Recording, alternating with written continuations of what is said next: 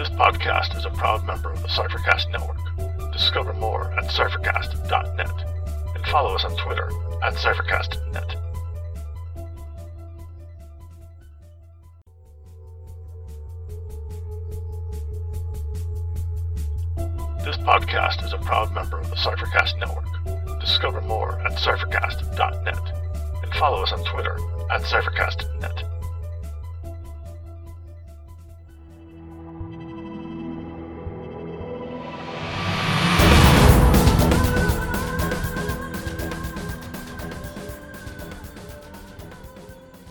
Welcome to Incantations, an Invisible Sun podcast. I'm Scott, And I'm Dave. and we will be your guides along the path of suns. Today we sing two spells. With the careful gaze of the Grigori, we investigate apostates. And then with Embrace the Black Cube, we discuss Monte Cook's fifth design diary about dead Vislae. Join us on the path of suns, and we may uncover a secret or two.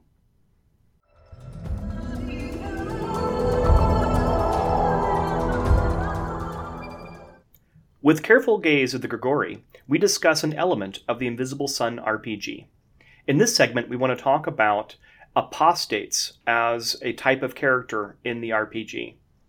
Up to this point, we've talked about the various orders, uh, including the Vances, the Weavers, the Makers, the uh, Goetics, and is that it?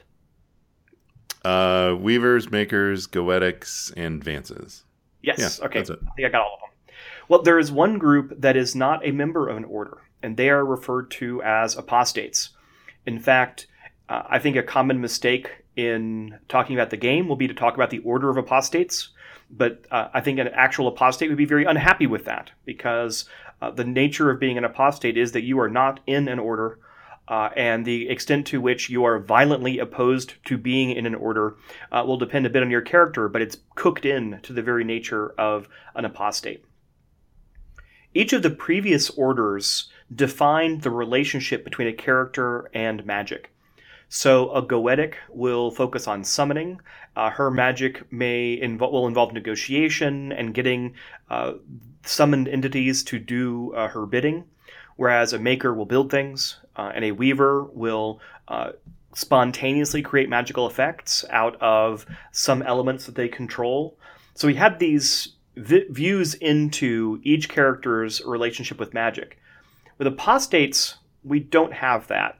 Uh, and within the information released so far for the game through the public updates, we don't have a lot to go on. So we'll be speculating more than usual here, uh, but that won't stop us. Uh, more than anything, we can talk about what we think the implication will be for characters not to have an order, and what that will mean for the stories we tell and the characters that people build. My guess is that in the story, at least, not having an order will result in magic being something that has to be either discovered on one's own. Uh, you can't go to the the hall of the apostates and ask to check out the tome of apostate magic uh, because that would sound a lot like an order. So Mm. Instead, you have you would have a lot of uh, apostates looking for and maybe scrounging for magic. Uh, and I think it, might look something like hedge magic in other systems, uh, or this notion from uh, fiction, uh, history, and, and other stories, where uh, the magic is unreliable. Um, it is cobbled together out of a poorly understood conception of the universe and how magic works, but it still works, uh, and it still gives you uh, some magic and some power. And yeah, in other settings, that that power is put together in a haphazard sort of way. But to me, that strikes me as something that would be very strange for this setting, since the world is so steeped in magic, and there are people everywhere that know how to use magic. So, an apostate who doesn't, you know, cast spells well seems like a possibility, but I don't know if that would really be common. Well, and, and maybe I, I t- take too seriously the notion of not casting spells well, because I think you're right. Mhm. All the characters are going to be casting spells, and I don't think the inclusion of apostates as a character option means you're going to have a party with a bunch of people that cast spells and one that runs around and wishes they could cast spells. Uh, uh, yeah, and I I don't think I, I took it that way. It's just it, it just sounded like oh, hedge magic in these other settings is this you know it's not a great version of magic, but I think with the apostates, since they're in this world that's you know so infused with magic, it it seems like they would probably be competent with what they're doing. It's just that what they're doing is um, disorganized. Yeah, maybe a better analogy is kind of the early uh, tech work with computers where you had a bunch of labs and Bell Labs doing their stuff. That's kind of like the orders. And different university teams are working on different approaches to computers and they have their different uh, systems. Mm-hmm. But then you've got people in their garages and the apostates are the equivalent of the people in their garages. So, if you want to role play Steve Wozniak, uh, here you go. So the Steve Wozniak of, of Magic might be an interesting story to tell. Yeah. Now that cakes or that bakes in some uh, notion of the story because we kind of fast forward a little bit. And we know that the people in the garages that made not the only big breakthroughs, but many of the big breakthroughs. Uh, and equivalently, it, you might have a, a, game that talks about how these apostates in their magical garages of sort coming up with their own magic and eschewing the support of, but also the strictures of the orders, could come up with their own powerful magics that remake the world. Um, but that's a different story than uh, one that focuses on the you know a, a player climbing through the ranks of an order uh, as mm-hmm. they become get access to more and more knowledge that developed over generations both are interesting stories, uh, and I think with with apostates, that just is one more story you can tell. Uh, the defiant and independent development of magic, as opposed to learning magic through a system that has existed across generations. Yeah, that, that would be an interesting take on it. And it, it might have other implications for character development. Uh, in previous uh, posts, and I think we've talked about it a bit on here as well. Uh, we've there's been hints to suggest that as players advance, they could advance different parts of their character. Mm-hmm.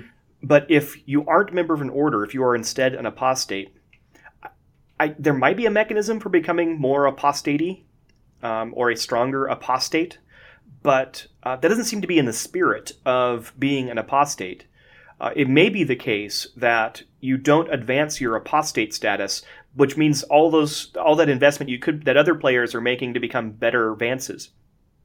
You just become better in the uh, other areas of your character you can uh, invest in. So maybe you become a specialist in your forte, and apostates may be distinguished in part by having really strong fortes that some that they've invested in, whereas other characters are going to balance their uh, may choose to balance uh, their advancement across forte and order and whatever else that they could advance in their character. Those are the most obvious um, in the analogy of the Cypher system.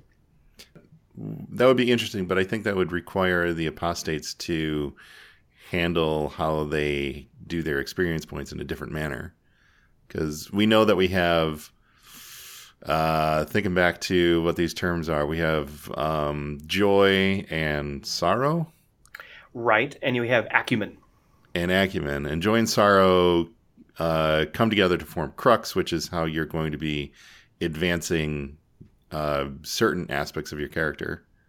But I want to say that there that they said that the same currency was used for order and forte, but I'm not positive on that. So that may require additional research to verify.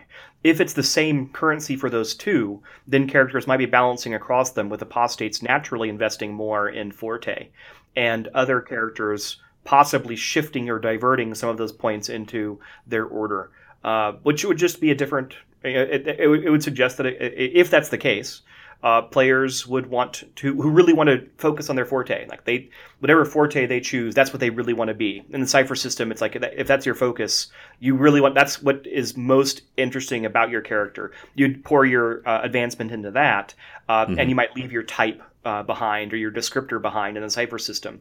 Well, an, if an apostate's not member of an order and doesn't advance within an order, maybe their forte advances faster than other characters that are advancing their order. That's we'll see as we learn yeah, we'll more about the uh, XP system. But that makes sense to me, and and, uh, how that could still be balanced in the sense uh, that they care about balance, which isn't so much numerical, but narrative. That your your XP investments are making your character more like the character you ideally want to play.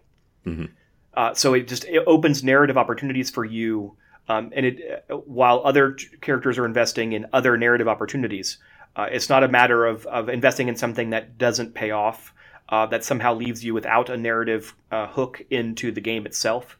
So it's balanced in a, in a narrative sense, potentially. Uh, I do like that there is, uh, can't call them in order. I, I like that there is a group of Vislae that is that might be interested in something that is not specifically magic. And mostly because I have a player who has expressed dis well disdain for magic users in other games that we've played. So this this might give her a you know an in for Invisible Sun. Well, and it might be interesting to play some apostates as being anti magic, and that their work is actually designed to undermine magic. Um, mild spoilers. I'll be I'll, I'll avoid anything specific, but there is a character in the Doctor Strange movie who becomes, it seems, uh, pretty anti magic. Mm-hmm. and uh, that might be a model for what one version of an apostate or one group of apostates uh, might pursue. Is that their goal is to end the tyrannical use of magic by the orders? Yeah, that sounds like an interesting NPC group to run across. Yeah, and I thought of several other potential uh, NPC groups you could make out of apostates to tell different stories based upon sort of a political interpretation of apostates if if apostates are defined by their exclusion from the orders and the invisible church, that implies something about their politics and their their position within uh, Satyrine and the setting.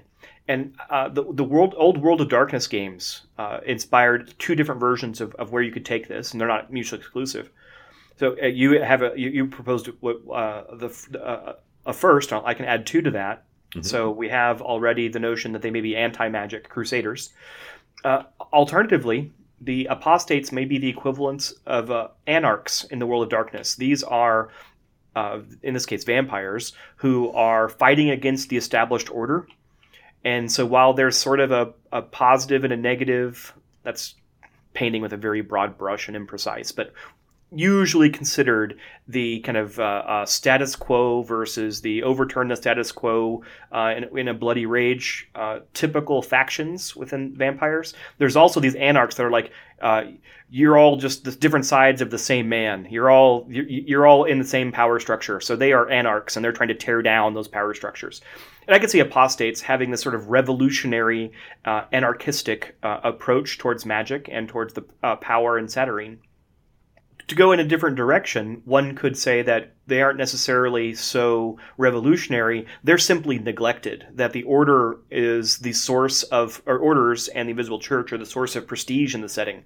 And that you have apostates then as those who are left out and left behind for whatever reason.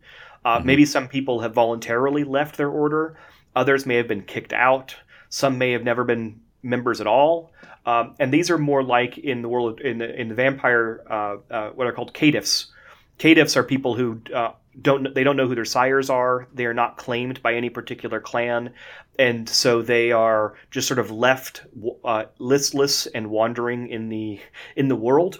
Um, stories about caitiffs often emphasize their vulnerability and their exclusion and, and use this the uh, their position to explore those themes in the stories. And I could see exploring similar themes with apostates, exploring themes of social exclusion, um, and by implication, then what privilege looks like uh, for those in the order itself. That's just ways to explore some kind of political themes with the apostates.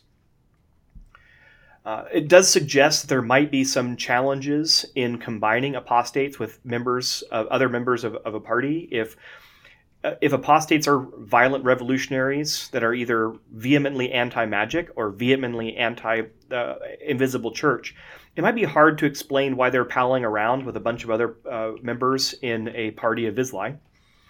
I think that would make it challenging to justify, which is why I don't think they would be vehemently opposed to magic at least there might be factions out there that would be, but uh, for player characters, I I don't think that would be the case. Yeah, it's that's taking kind of an extreme stance for definitional purposes. There has to be something more moderate to allow them to realistically uh, join up with other members of a party to go do things uh, in an RPG, and that's kind of what we are here to do. Yeah, and being opposed to like a, a larger structure doesn't mean that you're opposed to hanging out with your friends. That's true, and you might you know um, maybe tease is to you, you may bring to their attention the privileges they enjoy because of their membership in orders uh, and their complicity in those in the problems uh, perpetuated by the power structures of the orders. Um, so I, in the notes, for instance, I, I thought of well, um, you, you might your your apostate might ask if your party is indigo woke. That is, you know, is your part are the members of your party who are member of the order aware of the privileges that they uh, have experienced because of that membership? And then part of the exploration of the campaign, or maybe an individual character arc, might explore uh, how privilege is expressed within Satyrine uh, for those who are in orders, and then illustrated by the exclusion of the apostates. Yeah, that would be a real that would be a really interesting uh, story arc to go through. I think it would be challenging, but potentially rewarding. But that's you know we're uh, uh, speculating quite a bit. Uh, in some sense, we're talking about the absence, uh, which is always something that's difficult to talk about. We're talking about what what does it mean for characters not to have an order. Uh, we have speculation on the mechanics of that, uh, and a variety of stories that one that might come out of not having an order.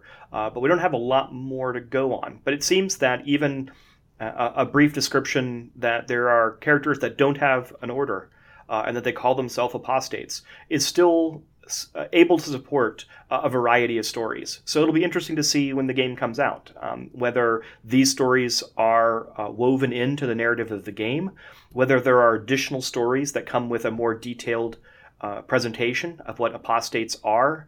Uh, and how they work within the setting.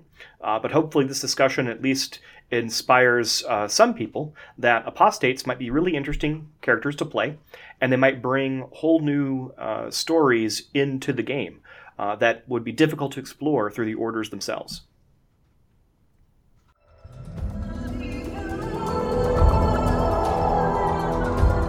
With Embrace the Black Cube, we talk about Monte Cook's ongoing design diaries. This time, we're talking about the fifth design diary, which is about dead player characters. So when I read through this one, at, well, when I read the title, uh, I I was very excited to see that uh, he was going to be addressing uh, something that got dropped in the Kickstarter. I believe it was in the Kickstarter that uh, there would be potential for player characters to continue to be part of the narrative even if they had been killed. It, it brought up a whole bunch of questions for me when I first read that and saw that that might be happening. Uh, and the biggest one was well, what does that mean for character death? Is that no longer a consequence to any of your players' actions anymore? Because if that is no longer a consequence, that seems, well, potentially interesting uh, and also a big shift from, you know, any sort of traditional role playing game like, you know, our go to Dungeons and Dragons. Yeah, I think there's been a movement in a variety of games, uh, in not just in the independent movement, but also in games that are somewhere in between traditional and independent games mm-hmm. that have more or less, I wouldn't say eliminated or greatly reduced the frequency of character death.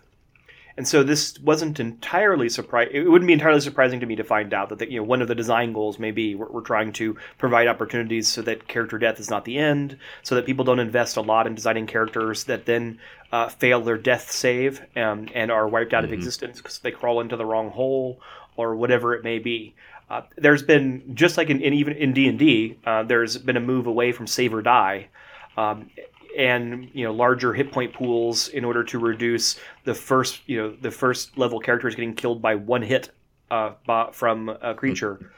Uh, it, it, there's just been a big a movement away from those sorts of, of high stakes high character rotation systems, except for those who are kind of embracing that, and that's where the system lies. Like Dungeon Crawl Classics, that's what the that's the system's all about. That a lot of the OSR games are really like we're going to churn through characters, but the good news is it takes five minutes to create them, uh, even if it only takes ten minutes to kill them. Right. You don't want to take two hours to kill to create them, and then they die because an orc critted on their first hit. And and that's very exciting. Uh, I've I've played a little bit of DCC, and it is fun to watch characters get whittled down to nothing in short order. But with Invisible Sun, like one of the big pushes was to create characters that had story arcs and character arcs and development. And if you're gonna just flush all that away because you got critted and now you're dead after you know a dozen sessions, that seems that seems like a big investment that's not going to pay off. Uh, so now here we have the system where, hey, death isn't necessarily the end for your character, uh, and that's really exciting to me. That's that's an interesting way to push a narrative, uh, and it also I think kind of fixes one of the things that I disliked about character death as a punishment. I just, I personally don't like seeing characters get killed off. And it's always been hard for me to watch my players' characters slowly die over the course of three turns as they fail their death saves. Yeah, I, I've almost always found that well, death is the least interesting of options one can take. Mm-hmm. And so, even in systems where there were pretty hard hard rules about when you die and how many death saves you have and how you make those death saves, I mostly ignored those in the few cases where they came into play. And if a character rolled all the dice and so that they were they reached the stage where they actually were killed, uh, you might say I'm a softy or whatever, but I usually said, okay, let's come up with something interesting that happens that doesn't involve you never playing that character again, unless the player does not want to play that character anymore. Yeah. then it's a convenient time to have a heroic death and they become replaced by whatever character the player wants to play. Uh, but if they really do like that character, uh, we instead use it to push the story forward. So, uh, as an example, in I think it's Dungeon World, uh, characters, if they do the equivalent of, of suffer mortal damage, uh, there's actually a, a, sequence that takes place uh, where it des- their fate is decided. And it mm-hmm. really comes down to whether the player and the GM think that there's more story to tell, and whether the the story is better served by the character dying or not. Uh, and so there's a, a, pro, a, way within that system for you just to keep playing even after sa- suffering mortal damage. Uh, this is serves a similar function in Invisible Sun. That even if you su- you suffer mortal damage, there's a variety of ways you can continue playing uh, and which one you choose will depend upon what story you want to tell. Yeah, and I suppose the variety of ways that you would continue playing starts with a choice. So, let's say your character is killed. Um, you're going to be going off to the empty, which we don't have a whole lot of description here. It's just the nothing that nothingness that happens immediately after you're dead, uh, after you're killed. Um, it's going to last an unspecified amount of time. And basically, this is just sort of like a narrative break for your character. So if there's a scene or you know a fight going on that is the focus of the story at the time, you're probably not going to be coming back until that's resolved, and then you can you know the GM can address you know what to do with your character. Uh, once once you're done being in the empty, then you get to make a choice. Uh, so as a player character, everybody gets to make this choice um, when when you're dead and you get to choose to either move on to the Pale Sun or not to. So if you move on to the Pale Sun, that's basically going to be retiring your character, and you're going to be creating somebody new that you're going to be, you know, picking up with. Uh, if you choose not to move on to the Pale Sun, then you're going to be going through uh, all of the stages of being dead that Monte has detailed here in the design diary, uh, which is um, pretty interesting. Uh, and I think before we get into that, uh, I do want to touch on uh, what Monte was shooting for when he was putting this stuff together. And first of all, he wants death to be unpleasant and, and inconvenient. So it's not a state that you're going to want to stay in for a very long time. Uh, and the other thing that he, you know, pointed out was he wanted to draw from lore about ghosts to make ghosts function in the way you would expect them to in Invisible Sun. And when I was reading through, you know, what he wanted ghosts to act like, the lore he was pulling from is like, oh, you know, pop culture ghosts. Um, you know, he wants cold spots. He wants them to be able to affect solid objects. He wants them to be able to possess people. Uh, basically, spooky noises and chains rattling. You know, he wants the classic ghost uh, as as the goal for dead characters or dead NPCs that you've brought back as you know spirits. So, I think the one of the best touchstones for this, obviously, there's Ghostbusters, but there's another one which is uh, Ghost, uh, a movie. Maybe you've heard of it. Starring. I have uh, heard of it. You have heard of it? Have you seen it? I have heard of it. I have not seen it. I've seen scenes from it, uh, but I have not actually seen it. Oh man, you should really watch Ghost. I should probably watch it again because it's it's probably still super cheesy and dumb, but it's probably still worth it.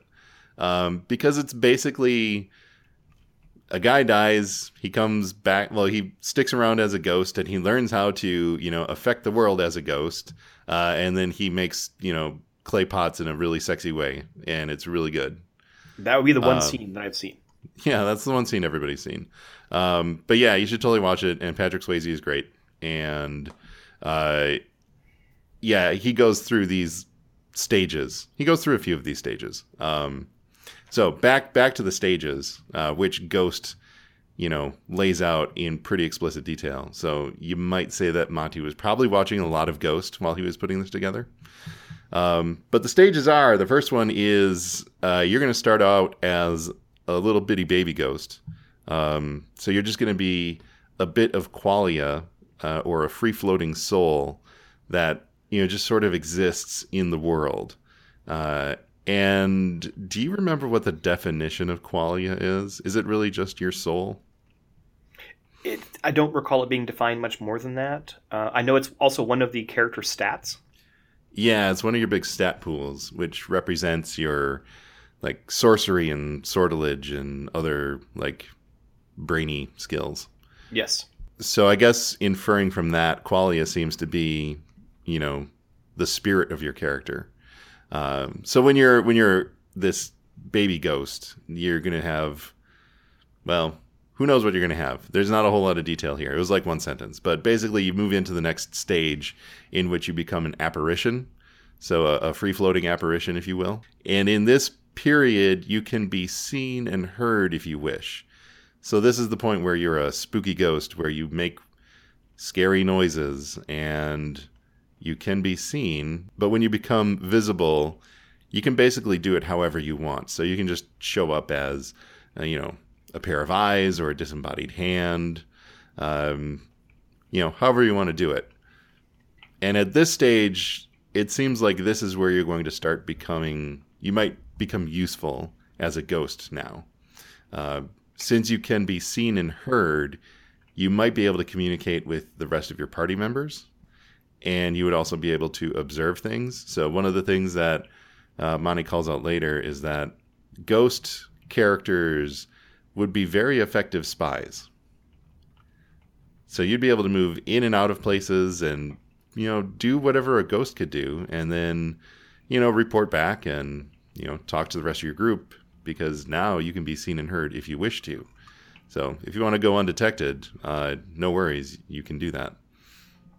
You know, that makes a lot of sense. Um, and what one thing this corresponds to, or maybe one thing that this helps us do is tell different types of ghost stories. hmm So, in addition to the notion of there being a progression, which is useful for character uh, design and and and uh, game design, it also explains why different ghost stories seem to allow ghosts to follow by different rules. And in some stories, ghosts can touch, you know, ha- have an effect on the world. Others, ghosts are strictly prohibited from having uh, an effect on the physical world. Well, this explains all of it by saying, "Oh no, no, just there's different types of ghosts." Um, Right. in addition to the movie Ghost, I think Ghostbusters has a whole system for this as well, where they refer to different ghosts as being different uh, types, and those different types interact with the world differently. And so it's a way to allow you to have uh, ghosts that, that operate by different rules. And so you have some that are simply there for uh, information uh, that can you know, can be heard but not interact with the world. You have others that can punch you right in the face. Oh, and we're getting to that. Uh, but before we get to that, uh, there's another note that says that uh, ghosts require someone to be aware of them. So if if a ghost, if nobody's aware of a ghost, then that ghost is going to be suffering. Um, so it's in your best interest to make people aware that you're around. So maybe you're going off on, you know, a secret secret spy mission as a ghost. And if you're trying to, you know, just be unnoticed, you're going to be suffering in some sort of way while you're doing that unless you are making the people you're spying upon aware of your presence. And if you're doing that, you know, in this setting, they'd probably know what's up. Uh, so the next stage is the poltergeist stage, and this is where you can actually affect the physical world. So you can interact with objects. You can, you know, punch people in the face, or you can triumphantly hit the, you know, sign in a subway as you're going out because you learned how to, you know, focus your ghost power by, you know, because this ghost bum on the subway train told you, told you how to do it. I'm telling you, you should watch Ghost. It's really good. I'm gonna have to watch it again because uh, I'll proselytize about my favorite ghost movie later. Good. So yeah, uh, the yeah that stage is the poltergeist stage. You can you can do stuff now. Once you're ready to graduate from being a poltergeist, you move on to becoming a haunting spirit, and this is an interesting stage because now you can anchor yourself anchor yourself to objects. You can animate objects. Uh, you can also possess people. Uh, one of the interesting animation tricks you could do is to animate a corpse and walk around as a, you know, your dead body. I suppose that would be one way to do it. Is this is this your favorite movie, or is it the next step? Uh, animating your own uh, dead body is uh, involved in one of my favorite ghost movies, but not my favorite. Man, uh, would the haunting spirit be the case that happens in uh, the Legend of Hell House? Um, I think that could be yeah. That a, haunting of a location uh, might work for a haunting spirit. Haunting spirit seems to cover a lot. Now, I, I mentioned before mm-hmm. that you know, I was a big fan of the Wraith uh, RPG. Right. The way they handled this was not by not by having ghosts progress through all of the stages. They had they just said ghosts had different guilds, and guilds emphasized different abilities. Okay. Some of them emphasize abilities related to moving objects around. Some of them uh, uh, possessing people, and uh, so they you know th- those were, were two different paths one could take for ghosts. Uh, they weren't a progression from A to B, but they were uh, a choice of all the different paths one can take. Uh, and in that, though, in that all ghosts had something that tied them to the world, and they called these fetters. And okay. so all of them had an object, but only some people could animate objects. Only others, or some ghosts, only other ghosts could possess people. Only other ghosts could have other uh, could could manipulate emotion um, in uh, in people uh, in a way that wasn't really possessing them. Uh, so they had a forking path rather than a progression. Okay, that's cool. Uh, and fetters, you said, are what anchored them to the world, or that's yes. Okay. So it might be an, uh, as typically an object that had a lot of emotional resonance with that particular wraith, and it represented what tied them, left in, in some sense, what their un, unfinished business was that tied them to the world. That would be yeah, that would be interesting. Um, I don't, I'm not getting a sense that your choice, you know, gives you a mission that ties you to the world. I think you just it's kind of your choice to play as a ghost how you want to.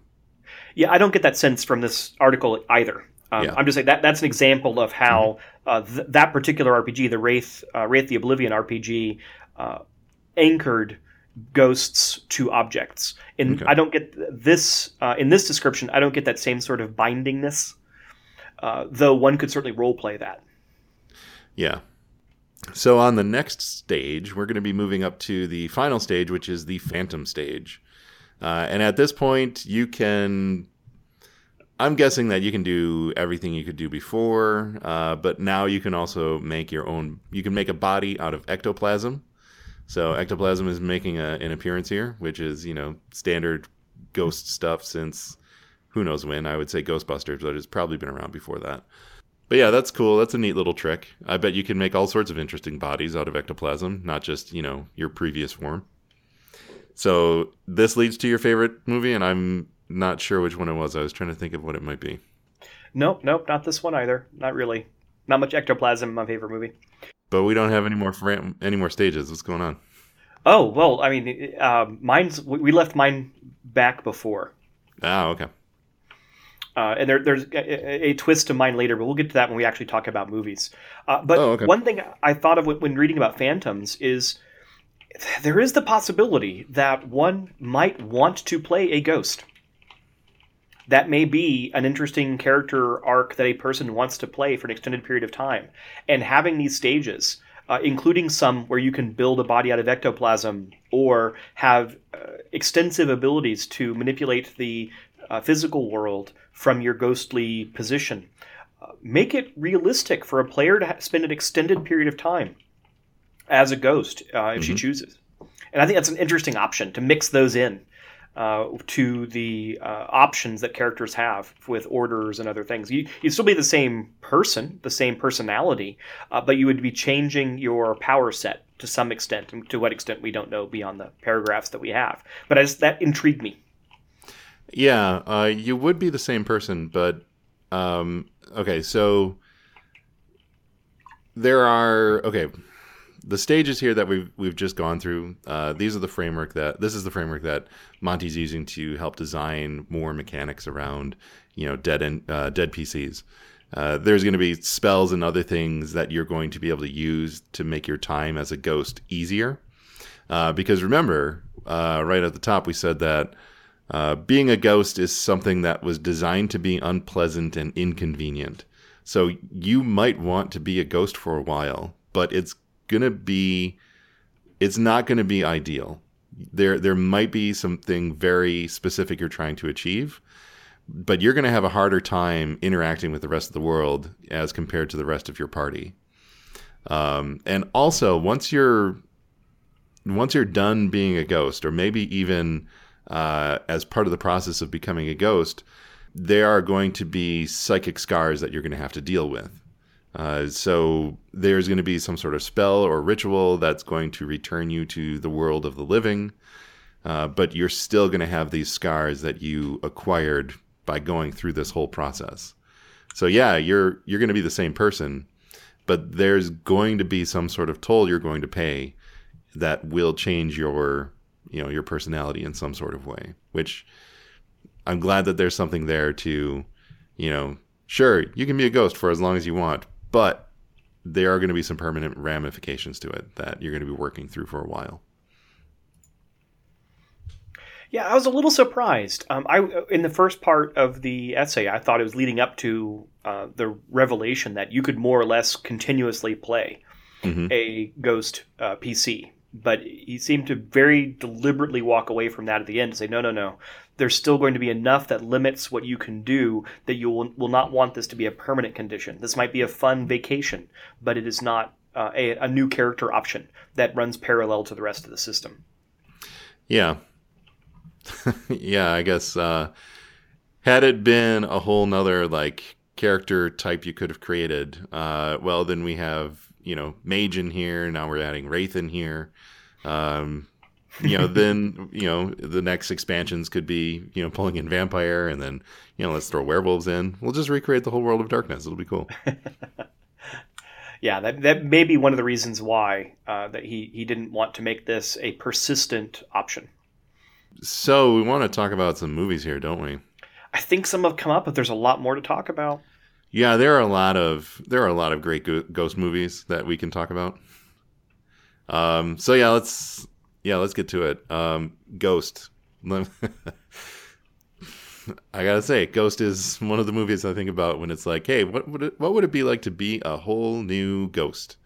Like you just woke up and you're a ghost now. What would that be like? Well, here that that movie is all about it. Um, and enough joking out of the way. Uh, Ghostbusters is great. Everybody watch Ghostbusters. Uh, and they have some they have great technical terms for some of their ghosts, but the only one I can remember off the top of my head is a free floating apparition. That's the one that comes to mind for me as well. But I, I was going to say I, I, like the systemization that they suggest exists for ghosts, mm-hmm. and it, it provides the sort of architecture for thinking about types of ghosts and levels or stages of a ghost. Uh, that might be useful in thinking about the game, even if it is a you know, quite a different take. Uh, then again, I can imagine a ghost busting campaign set in Satyrine, where uh, something's wrong with the Pale, and ghosts are being pushed back into uh, Satyrine, and uh, you got to call someone.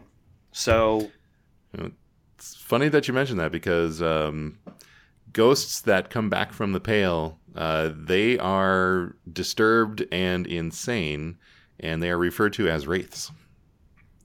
Yes, and we probably want to say bust those wraiths. Yeah, Wraithbusters. Mm-hmm.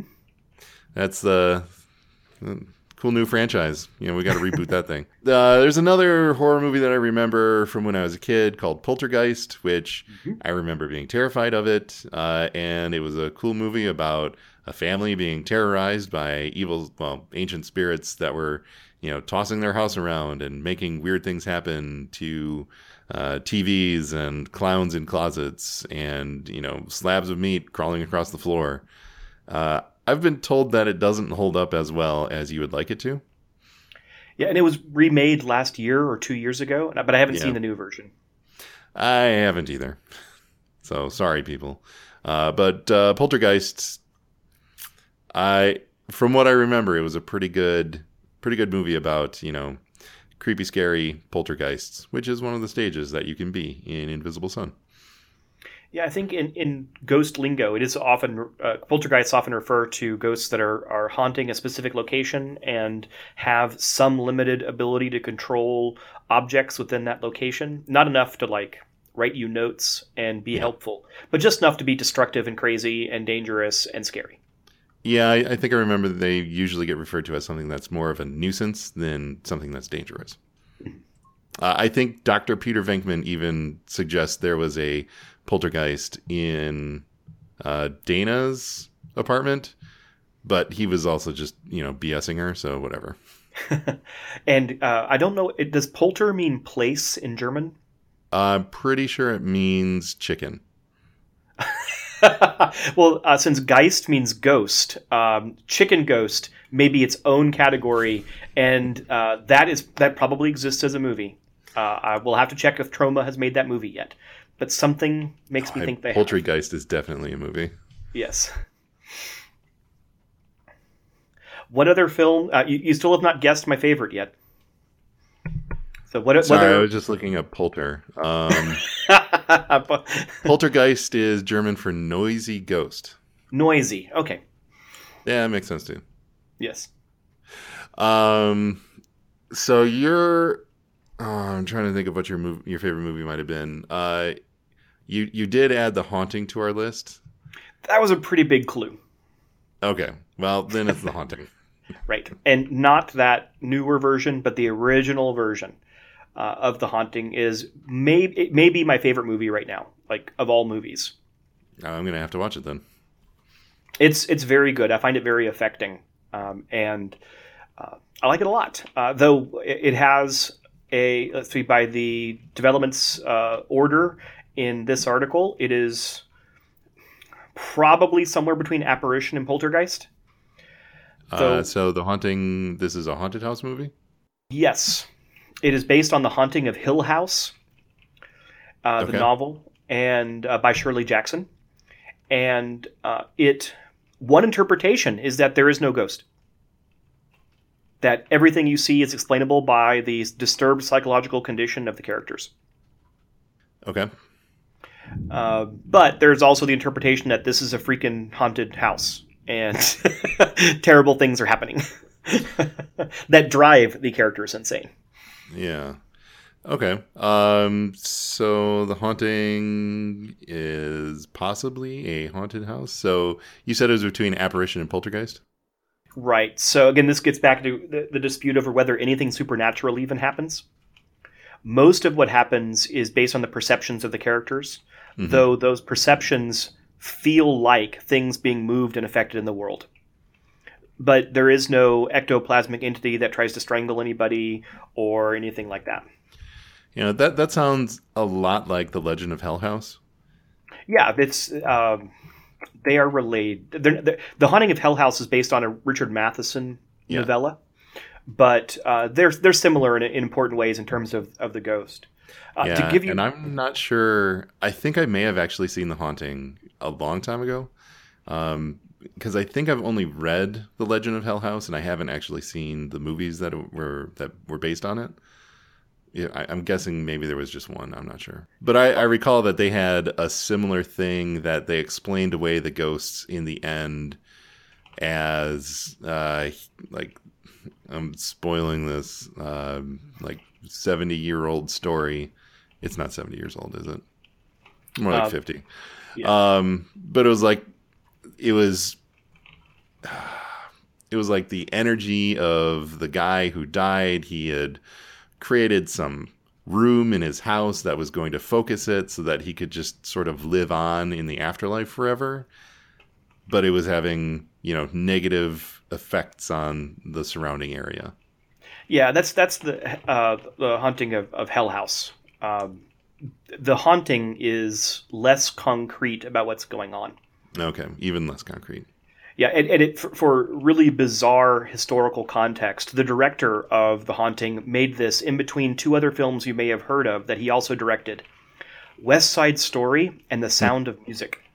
That's uh, an interesting trio of movies. But he also directed The Day the Earth Stood Still, The Andromeda Strain, and the original Star Trek The Motion Picture. Wait, the original Star Trek the motion picture? Yep. He also directed Run Silent, Run Deep. Uh, he had an incredible career as a director. I thought somebody totally different directed the original Star Trek. Um, I'm not even going to mention who I think it was because I've been thinking that for a very long time. Well, the director's name is Robert Wise. Robert Wise. Yeah, I definitely know that name. Uh, yeah, that's a really interesting repertoire of films. um, some other movies we've got here. We've got uh, the sixth, the Sixth Sense, uh, which is a that's a really good ghost movie. It is, yeah, especially the first time you watch it. Yeah, um, and I'd say you got a whole bunch of apparitions in there. Um, probably some. Oh yeah, definitely some poltergeists, hmm and probably some haunting spirits as well. Yeah, the crown for most variety of ghosts may go to The Frighteners by Peter Jackson. Oh, I love the Frighteners. I'm a big fan of that myself. Uh, mostly, I guess you would say you have uh, the uh, uh, the fan, or, yeah, the phantoms.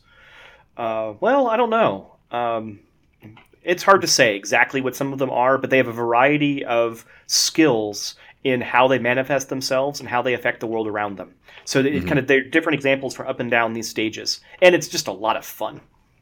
Oh, it is a ton of fun. Yeah, the, the one of Peter Jackson's most underrated films.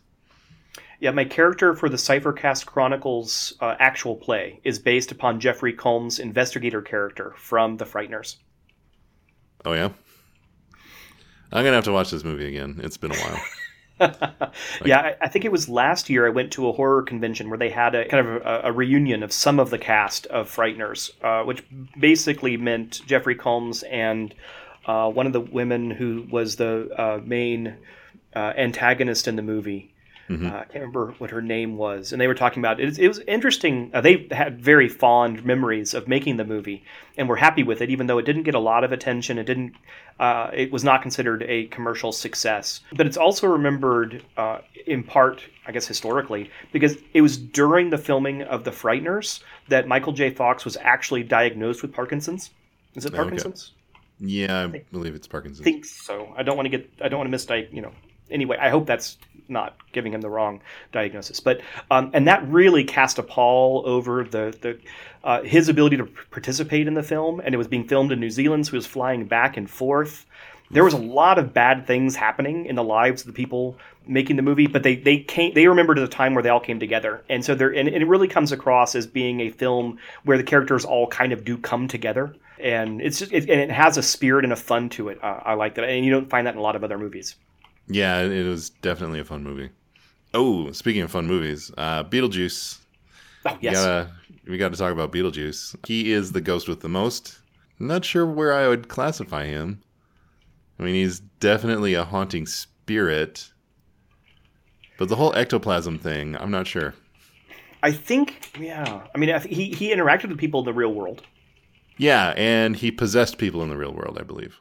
Oh yeah, because there was the whole uh, the scene with the um, cocktail shrimp Yes, where he makes those people sing, or maybe it was the uh, the the couple that were Mhm. making the people sing. But Yeah. either way, but yeah, he's he's the ghost with the most. Um, and in addition to the movie, there's the the uh, cartoon was actually pretty good. I remember watching the cartoon every Saturday morning.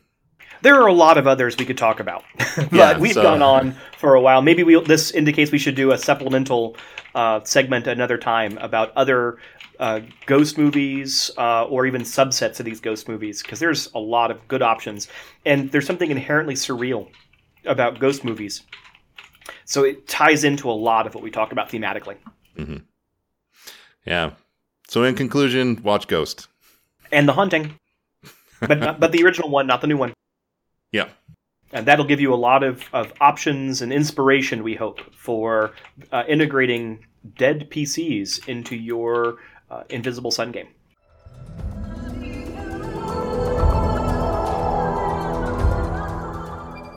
This ends our walk. Maybe you discovered something today.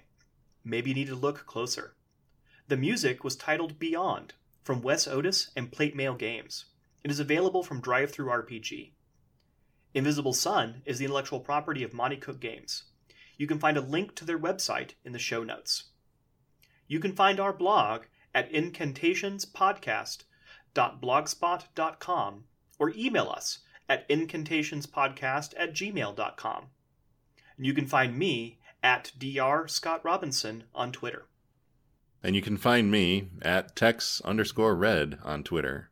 So leave us a rating and a review on iTunes. We hear it helps people find the show. Uh, or tell a friend about the show, and that would be another great way to help us out.